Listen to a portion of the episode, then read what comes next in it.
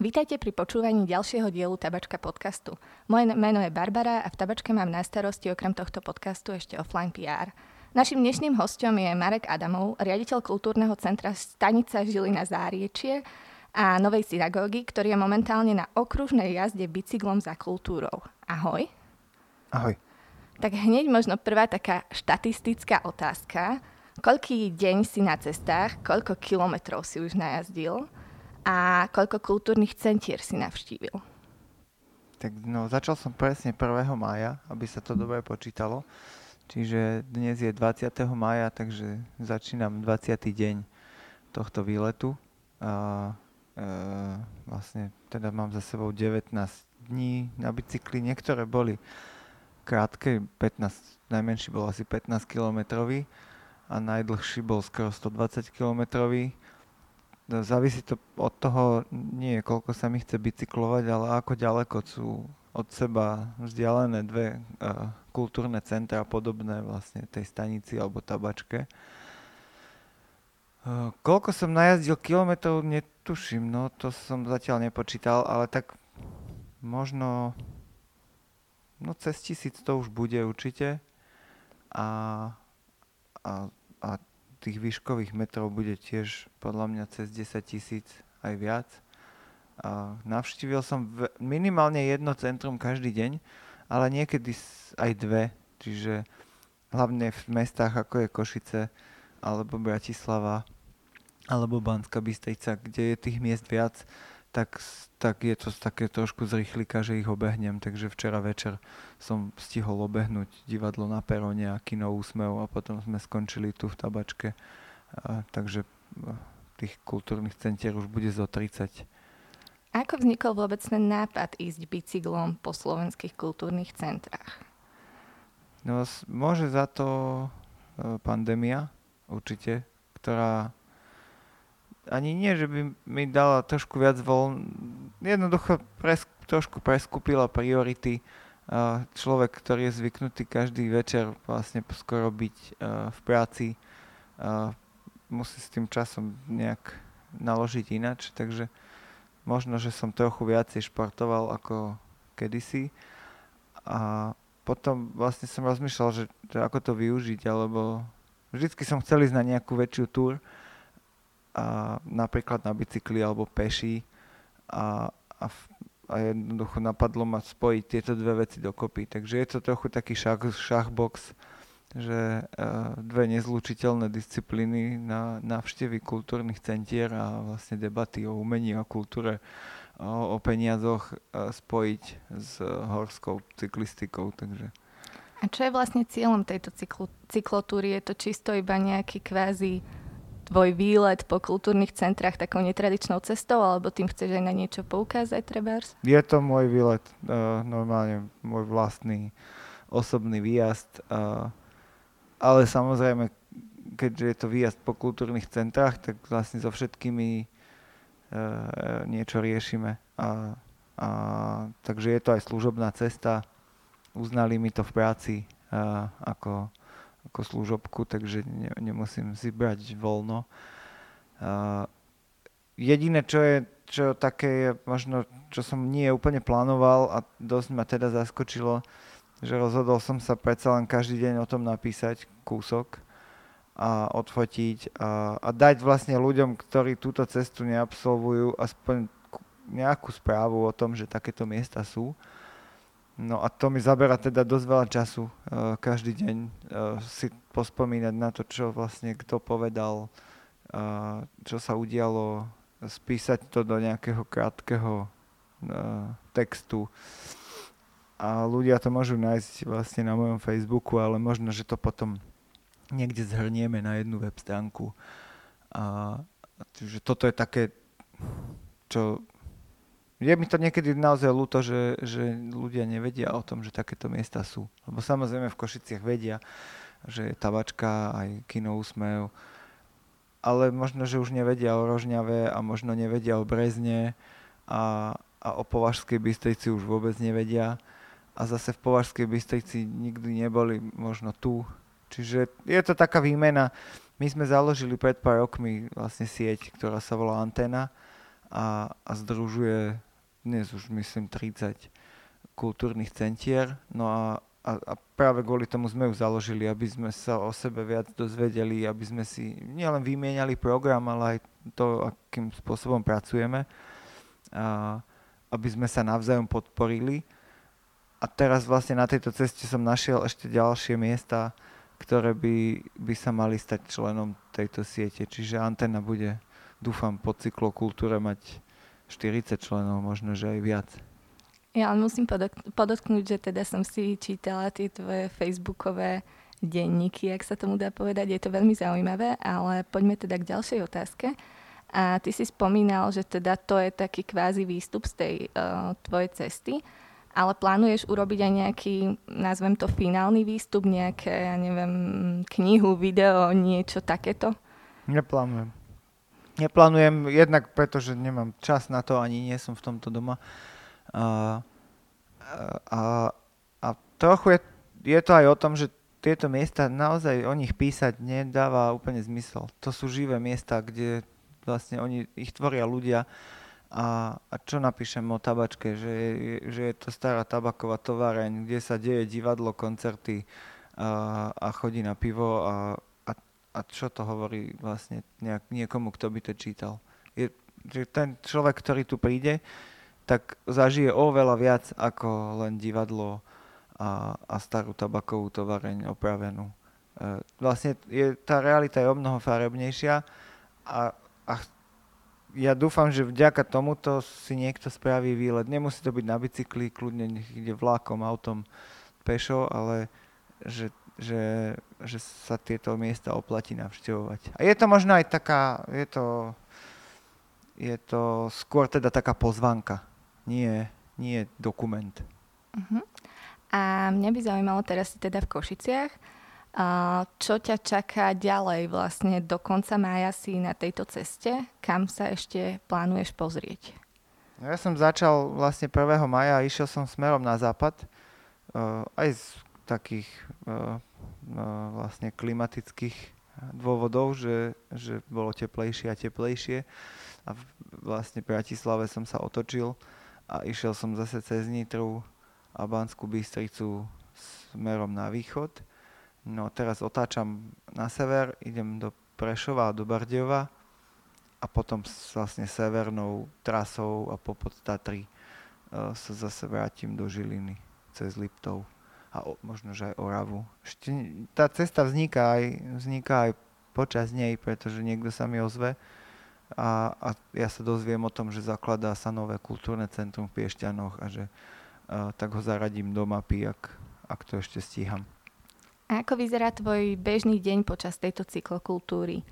Dalo by sa to tak nejak zovšeobecniť? A je to mož... úplne pravidelné, je to normálna robota ako každá iná vstanem ráno o 7, niekedy 7.30, keď nevládzem. A triedím fotky zo včera, píšem, a nosím za sebou počítač, takže sa snažím do obeda pracovať aj, aj domov, do stanice. Čítam maily a, a odpovedám veci a, a robím svoju prácu.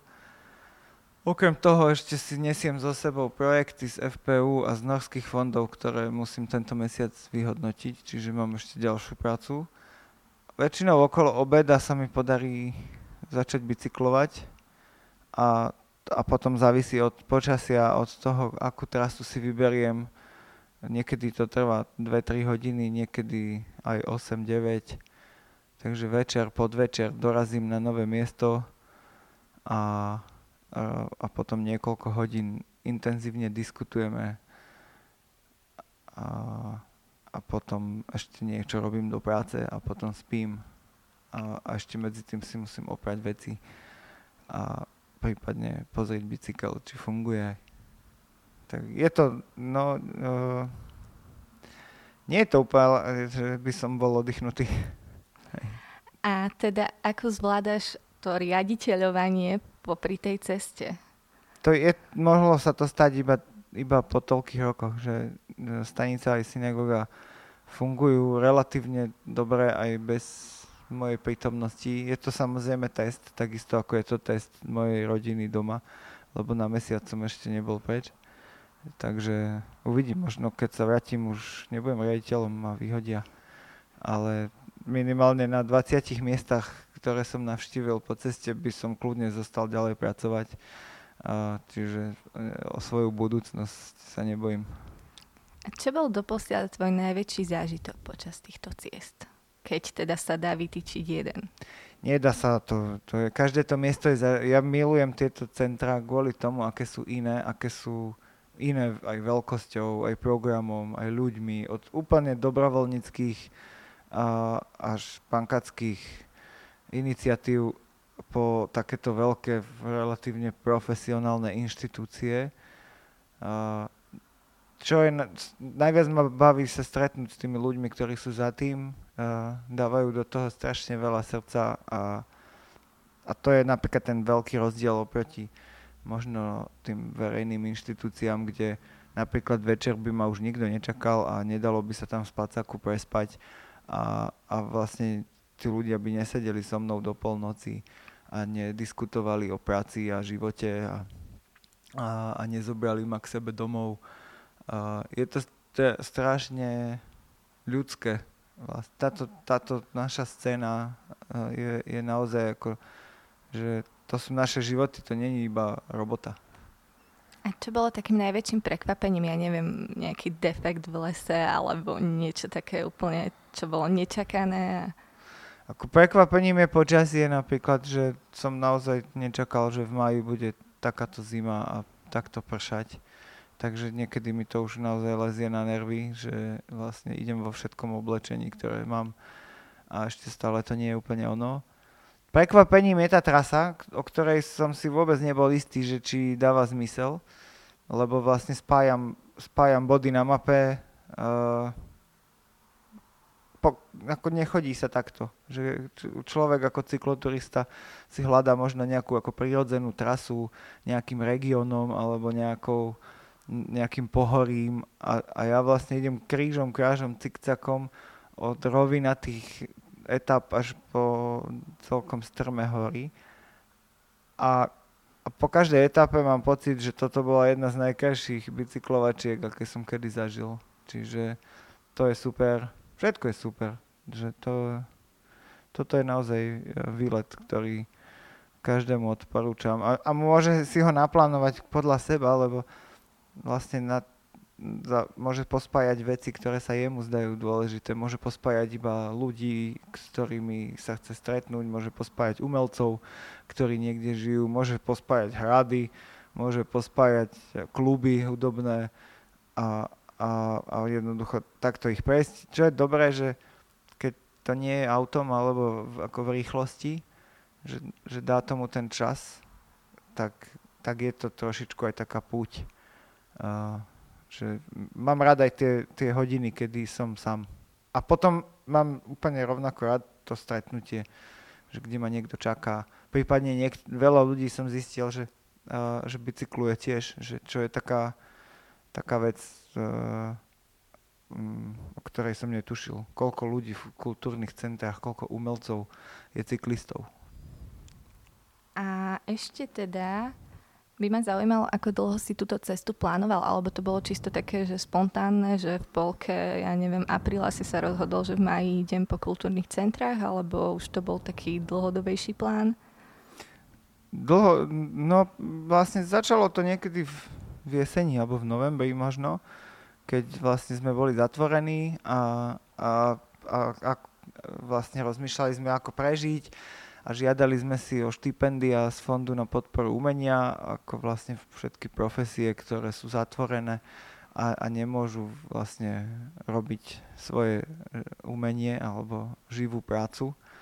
No a keď som vlastne toto štipendium dostal, tak som si povedal, že niečo za neho vrátim naspäť a že teda výmenou za podporu v pandémii obídem kultúrne centra s ktorými spolupracujem aj, a ktoré poznám, uh, ich obídem na bicykli a, a vlastne utužím vzťahy, uh, poradíme si navzájom. Je to, ja, sa, ja, ja sa vrátim domov uh, s toľkými informáciami, ktoré mi pomôžu v práci, že to je vlastne ako taká ďalšia škola.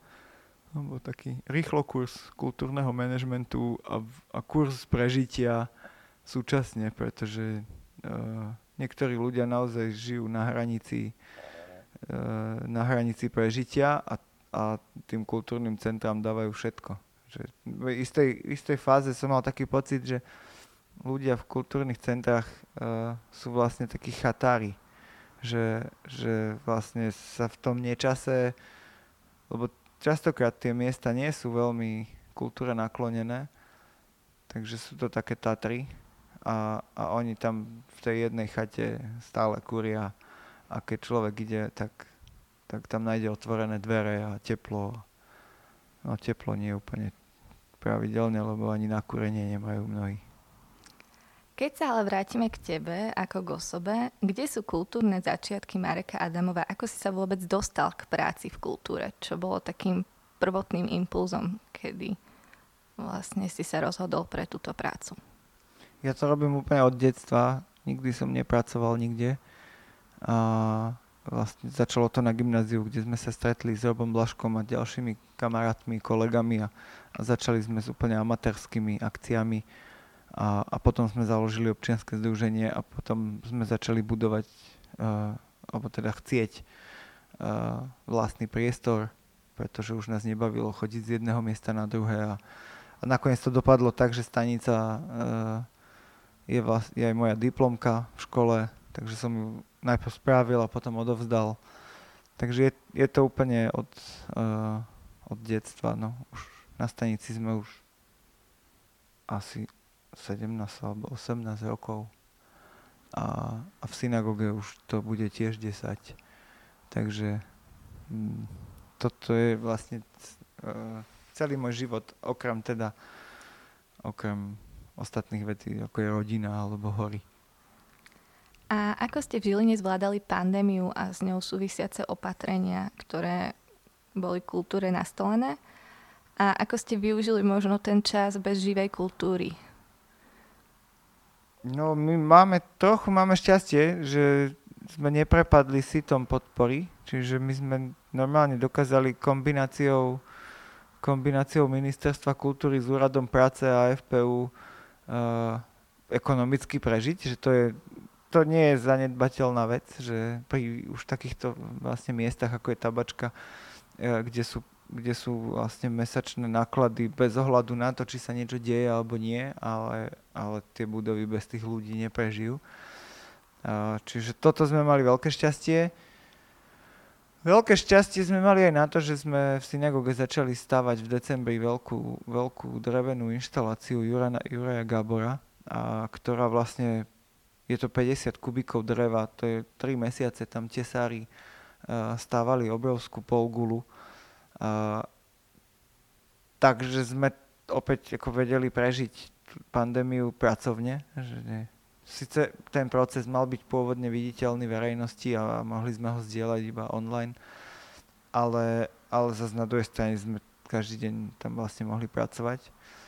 Uh, robili sme, čo sme mohli. Robili sme aj online, ale vlastne nie, nie úplne čokoľvek a iba tie veci, ktoré online dávali zmysel, nevysielali sme takmer žiadne divadlo ani koncerty.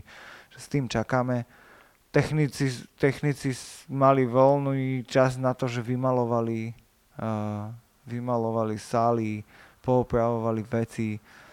Ako nebolo to úplne, úplne stratený čas, len uh, bolo to trošku depresívne. Že, že naozaj tam si človek uvedomí, že, že nejde až tak úplne ani o to umenie, že ide o tých ľudí, ktorí, ktorí prídu. A, a teraz vlastne si to od maja užívame, máme otvorené a, a, a tá energia sa oveľa vlastne jednoduchšie do toho projektu a do tej roboty dáva, ako v zime sme sa museli a nutiť chodiť do práce. A možno, ak by nás počúval niekto z okolia Žiliny alebo nejaký košičan, ktorý by chcel zavítať ku vám, a na čo by si ich takto v najbližšej dobe z vášho programu treba spozval? Čo je také zaujímavé, nejaký highlight možno? No určite treba prísť počas tohto roka pozrieť si sféru. To je vlastne tá veľká drevená inštalácia v Novej synagóge. Bude tam rok a je to, je to asi najväčšie dielo, aké sme kedy v živote dokázali postaviť, alebo my, Tesári a Juraj Gabor. A, takže tá inštalácia sa bude meniť počas roka, takže treba prísť aj viackrát. A, na stanici chystáme letné festivaly, ktoré možno, že budú s malými obmedzeniami, ale tým, že my nerobíme veľké akcie, tak aj tie festivaly sú zmestiteľné a zrealizovateľné a je to medzinárodný festival animovaného filmu Fest Danča, ktorý je na začiatku júla. A, a festival iného divadla Kiosk, ktorý je na konci júla. Toto sú vlastne najväčšie a najlepšie akcie, ktoré počas roka robíme. A, a zastaviť sa dá u nás kedykoľvek, a, a, lebo sme otvorení každý deň. A, a špeciálne stanica, ale aj synagoga sú vlastne o tých malých veciach, o tých, čo sa dejú denne nie o tých highlightoch a veľkých menách, ale o tej, o tej dennodennej e, umeleckej a kultúrnej práci. A ja osobne napríklad sa idem po návrate venovať vybudovaniu umývacej stanice na bicykle, a pretože som si počas tohto výletu uvedomil, že, a, že to je napríklad vec, ktorá bikerom dosť chýba, najmä ak nebývajú v rodinných domoch, že vlastne po návrate z lesa nemôžu s takým špinavým bicyklom vojsť do paneláku. Takže dávam si záväzok postaviť umývaciu stanicu a ak sa mi to podarí dobre, tak potom obídem ešte raz všetky kultúrne centra a tam postavím umývacie stanice pre cyklistov. To by bolo určite zaujímavé. A teda blížim sa k poslednej otázke a tá je možno trošku taká na uvoľnenie. Mnoho z našich poslucháčov bude isto ešte tohto roku preferovať dovolenku na Slovensku a verím, že teda väčšina z nich má blízky vzťah ku kultúre. Kde by si im odporúčil ísť? Aké miesto z tých, ktorých si navštívil, je také podľa teba um, fajn na takéto niečo? Veľa z tých miest, ktoré sú najmä na vidieku sú viac zamerané na umelcov a na tvorbu. Čiže možno ako úplný turista uh, tam nič neuvidí, ale ako aktívny turista, ktorý vie zavolať a vie sa spýtať a, a tak každý z nás mu veľmi rád vlastne to centrum a robotu, ktorá je v ňom ukáže. Sú niektoré miesta, ktoré sú aj turistickejšie. A, a je napríklad periférne centra v Dubravici, roky inštalujú umenie do, do krajiny okolo dediny, čiže tam, tam sa vie človek vlastne prechádzať pomedzi umelecké objekty a môže si zobrať mapu alebo ich nájsť sám. Bol som aj v Brhlovciach, to je malá dedina, kde pri, medzi Levicami a Šťavnicou, kde sú také skalné obydlia, a, a čiže je to ako turistická lokalita, ale Miro Sedlak tam vlastne robí aj výstavy a občasné podujatia.